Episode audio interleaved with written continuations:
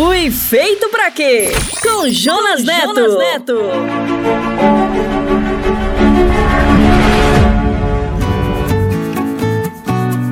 Olá, você está conectado no Fui Feito para Quê? Eu sou Jonas, muito obrigado por estar conosco.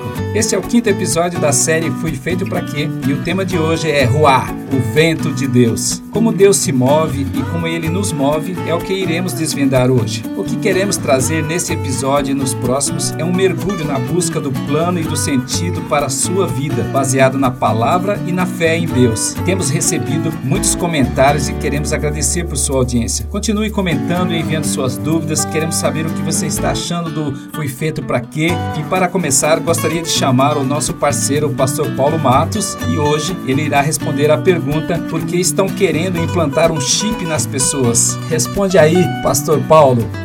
Pergunte para o pastor, com Paulo Matos. Pastor, por que estão implantando esse chip nas pessoas?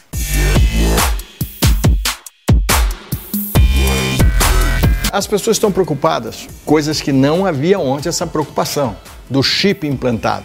Já no Brasil, várias famílias milionárias, eu não vou mencionar aqui porque é público, eles implantaram em todos os filhos, netos, sobrinhos, um chip. Famílias milionárias. Por quê? Se você pegar uma criança dessa, uma pessoa dessa e sumir, o GPS localiza. Interessante, não é? Nós somos algumas pessoas favorecidas por esse chip implantado no corpo do homem. Os nossos cachorrinhos, os nossos gatinhos, os pets de nossa família, muitos são chipados. Por quê? Se sumir, sair pela rua, fugir, o dono consegue localizar. Que coisa interessante, não é? Agora, você já imaginou quando a tecnologia começar a chipar todo mundo? Todo mundo é chipado, mas é pela, pela íris, pelo rosto, quer dizer, a tecnologia está chegando lá, né? Agora você imagine, hoje não precisa você ver quem é chipado, hoje você consegue distinguir quem é do bem e quem é do mal por suas ações, pelo seu caráter, pela falta de cidadania, pela falta de, de probidade. Por exemplo, eu tenho observado muito a marca da caveira. O que é a caveira? É o final do ser humano, é o, é o final do homem. A caveira, todo mundo usa caveira na cadeira, caveira aqui, caveira no anel, caveira, todo mundo, e virou uma marca sensacional no mundo todo dessa nova geração pós-moderna. A caveira não é símbolo de, de vida, não é símbolo de salvação, não é símbolo de eternidade, é símbolo de morte. E por aí, pelo vestimento tudo de preto, tudo, sabe, estranho, com caveira, é símbolo da morte, ao contrário da vida. É assim que nós somos chipados mentalmente todos os dias. Fui feito para quê? Com Jonas Neto. Jonas Neto.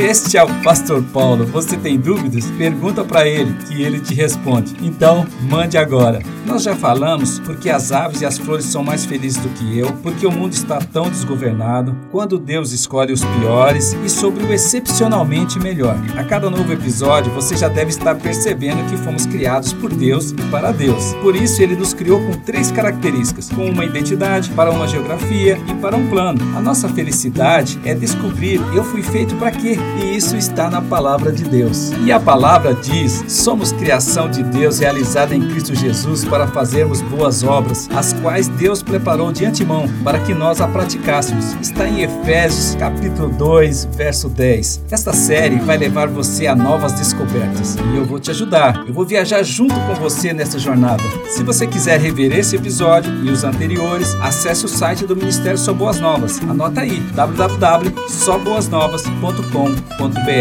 e agora, aperta o cinto, vamos decolar para o Ruá, o vento de Deus.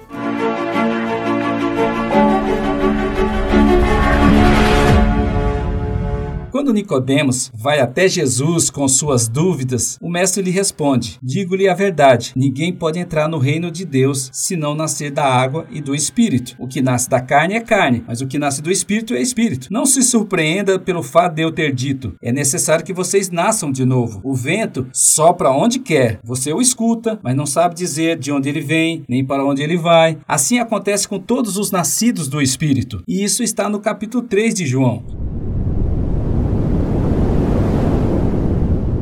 Espírito que Jesus está falando aqui é o Ruá, um vento que sopra através de você e você não pode controlar. Eu visitei um cemitério outro dia. Eu estava sozinho, andando no meio daqueles túmulos e me inspirei para desenvolver esse tema. Eu vou falar mais adiante sobre essa minha visita ao cemitério. Agora, eu quero te ensinar sobre o Ruá, o vento de Deus. A primeira vez que ele aparece na Bíblia é no capítulo 1 do livro de Gênesis. Era a terra sem forma e vazia, trevas cobriam a face do abismo e o Espírito de Deus se movia sobre a face das águas. Depois, na criação, no capítulo 2 de Gênesis, o Senhor formou o homem do pó da terra e soprou em suas narinas o fôlego da vida, e o homem se tornou um ser vivente. Este sopro é o Nesh. Isso aconteceu com Adão e Eva, aconteceu comigo e com você também. Você tem o sopro de Deus. Ele colocou o sopro dele dentro de você para você viver. Este é o Nesh. Mas o Ruá é diferente do Nesh. O Ruá é o Espírito de Deus que se movia no Jardim do Éden. E quando ele se movia, não tinha como não sentir a sua presença. Veja essa cena no capítulo 3 de Gênesis. E ouviram a voz do Senhor Deus que passeava no jardim pela viração do dia. E esconderam-se Adão e sua mulher da presença do Senhor entre as árvores do jardim. A viração do dia era o mover do Espírito, o mover do Ruá. No encontro com Nicodemos, Jesus, sabendo que ele não tinha um entendimento sobre o Espírito, sobre o Ruá, começou explicando para ele que era necessário nascer de novo para ter o Espírito. Sabe, quando o Espírito de Deus, o Ruá, estiver dentro de você, você se moverá como o vento que sopra onde quer. Você o escuta, mas não pode dizer de onde vem nem para onde vai. Isto é o que acontece com todos os que são nascidos do Espírito. Quando Jesus esteve com a mulher samaritana, ele respondeu sua dúvida sobre como se deve adorar. É necessário que os que o adoram o adorem em espírito e em verdade. Está lá no capítulo 4 de João. Na realidade, sem o Ruá é impossível adorar a Deus.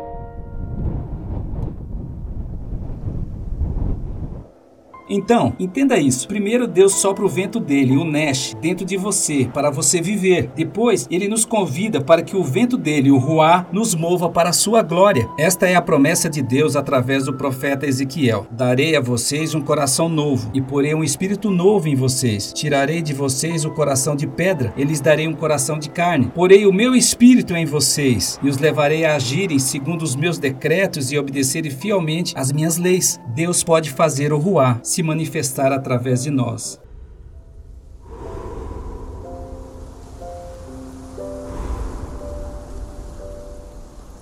Após a morte de Jesus, os discípulos estavam escondidos, as portas estavam fechadas, eles estavam com medo dos judeus e romanos, quando Jesus, de repente, atravessa a parede e aparece no meio deles e diz: Paz seja com vocês. Tendo dito isso, mostrou-lhe as mãos e o lado. Os discípulos alegraram-se quando viram o Senhor. Novamente, Jesus disse: Paz seja com vocês. Assim como o Pai me enviou, eu os envio. E com isso soprou sobre eles e disse: Recebam o Espírito Santo. Isso está em João, capítulo 20. Eles receberam o Espírito, receberam o Ruá para se moverem pelo Espírito Santo e foram enviados até os confins da terra. Acredite, você pode ser o vento de Deus.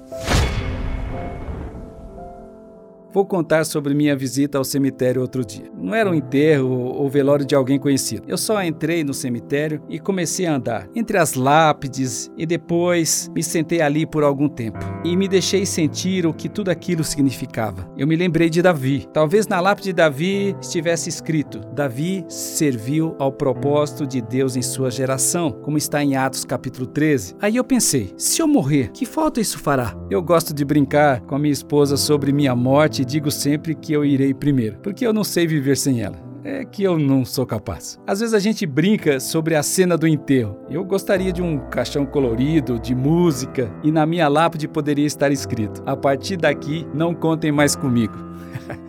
Desculpe, eu só estou tentando ser engraçado. A vida cristã é um processo e o apóstolo Paulo escreveu sobre isso em Colossenses no capítulo 2. Como, pois, recebesse o Senhor Jesus Cristo, assim também andai nele quando recebemos o Senhor Jesus Cristo, recebemos o Ruá, o Espírito para nos mover. Vocês sabem qual é o pior tipo de pessoa? É um cristão em cima do muro. Ele não peca gostoso, ele não se move pelo prazer, ele nem serve para servir, ele não adora completamente, ele só cumpre tabela. Ele parece que está aqui, mas não está. Se você recebeu o Ruá, então andará no caminho dele.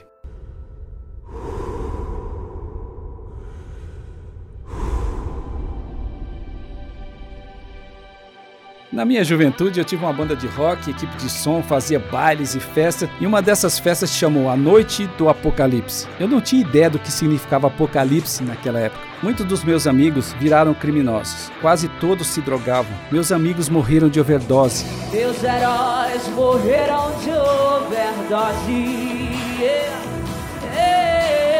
Meus inimigos estão no poder.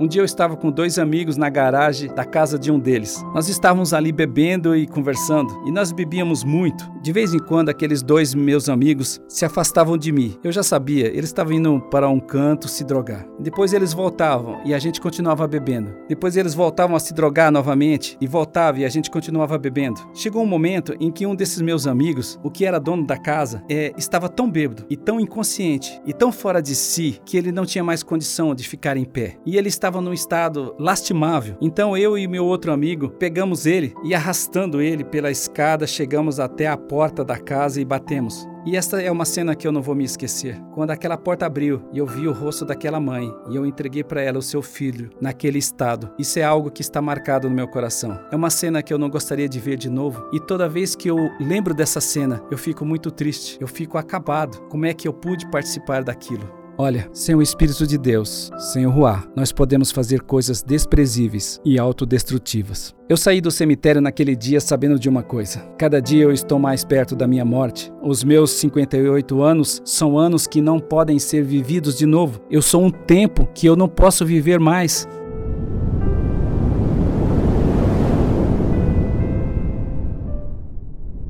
Numa ocasião, Jesus estava indo para Jerusalém e passava pela divisa entre Samaria e Galiléia. Isso está narrado no capítulo 17 do Evangelho de Lucas. Ao entrar em certa aldeia, saíram-lhe ao encontro dez leprosos, os quais pararam de longe e levantaram a voz dizendo: Jesus, mestre, tem compaixão de nós. Eles ficaram à distância por causa da rejeição. Jesus olhou para eles e disse: Ide e mostrai-vos aos sacerdotes. E acontecia que enquanto eles iam, ficaram limpos. Eles receberam a palavra e saíram saíram. Era uma palavra de poder e a cura veio quando eles foram. Um deles, vendo que fora curado, voltou glorificando a Deus em alta voz e prostou-se com o rosto em terra aos pés de Jesus, dando-lhe graças, e este era samaritano. E Jesus lhe perguntou: Não foram limpos dez? E os nove? Onde estão? Não se achou quem voltasse para dar glória a Deus senão este estrangeiro? E disse-lhe: Levanta-te e vai, a tua fé te salvou. Jesus estava dizendo para aquele ex-leproso: Agora vá, vá soprar a salvação que você está recebendo.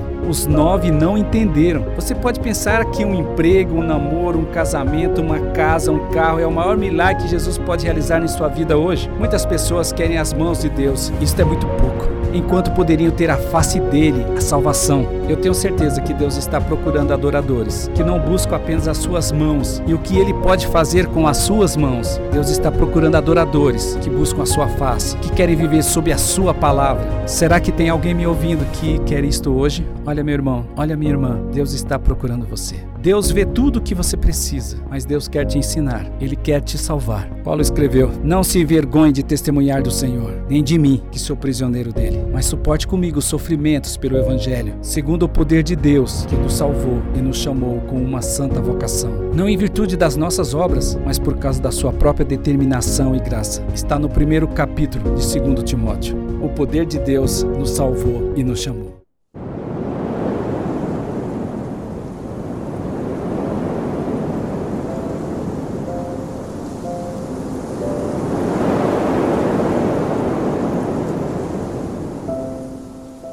Saí do cemitério sabendo de mais uma coisa. Eu não quero apenas ser salvo, eu quero viver o chamado de Deus. Eu quero ser o vento de Deus. Sabe, no céu você não pode viver o chamado de Deus. Você não precisa viver a experiência de outras pessoas. Você só precisa assumir que é uma carta viva e o Pai está te levantando hoje para ser isto, para viver no Espírito, para ser o sonho de Deus, para ser o vento de Deus. Jesus é o dono do vento. No capítulo 4 de Marcos, Jesus está no meio da tempestade e ele repreende o vento, dizendo ao mar: Aqui é aquiete-se, acalme-se. Então o vento se aquietou e fez-se completa bonança. Quando ele diz vai, o vento vai. Quando ele diz para, o vento para. Quando ele ressuscitou e subiu aos céus, ele prometeu: Olha, eu estou indo para meu Pai, mas vou deixar o Consolador, o meu Espírito, o Ruá. Ele vai guiar você, ele vai proteger você, ele vai ensinar você. Vou dizer uma coisa para você: quando você tiver o vento de Deus, o Ruá, aí ninguém vai te parar. Você vai viver totalmente sem controle, movido pelo Espírito Santo de Deus. Ninguém sabe de onde vem nem para onde vai. É nascido do Espírito. Aquilo que você mais deseja revela aquilo que você é. Sopre a voz de Deus. Sopre a voz de Deus por onde for.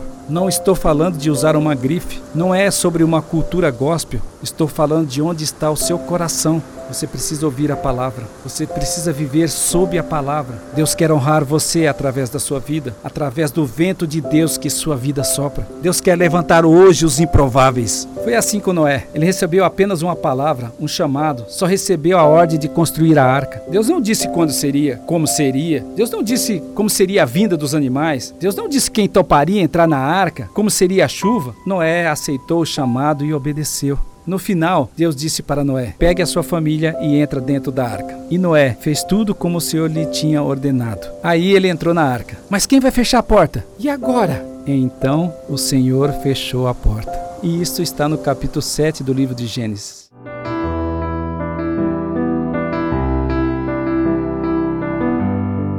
Deus tem uma herança para você. Tem pessoas que querem agir a partir de um sinal. Se aparecer um javali cor-de-rosa dançando na minha frente, aí eu vou. Quando Deus te chamar, vá, vá soprar o vento dele. Deus tem uma herança para você. Naquele dia ele vai te dizer: você pode entrar. Sopra já para dentro da minha cidade. Venha viver comigo para sempre.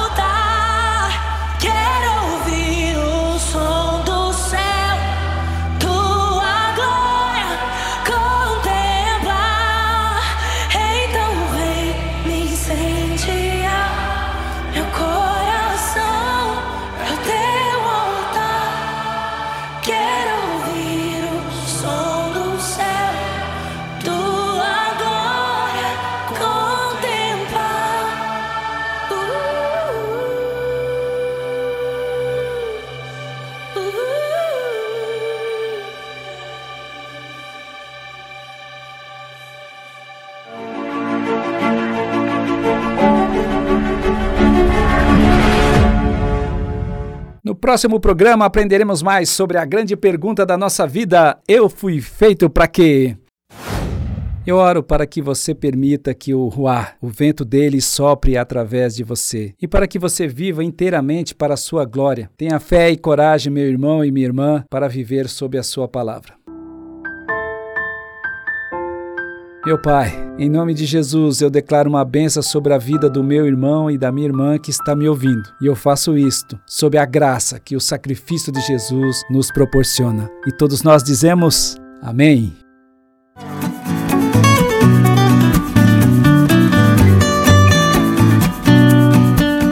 Se você quiser acessar esse conteúdo e os anteriores, é fácil. Acesse o site do Ministério Só Boas Novas. Anota aí: www.soboasnovas.com.br. Então, até o próximo episódio do Fui Feito Pra Quê? Não se esqueça de nos enviar seus comentários e dúvidas e até lá!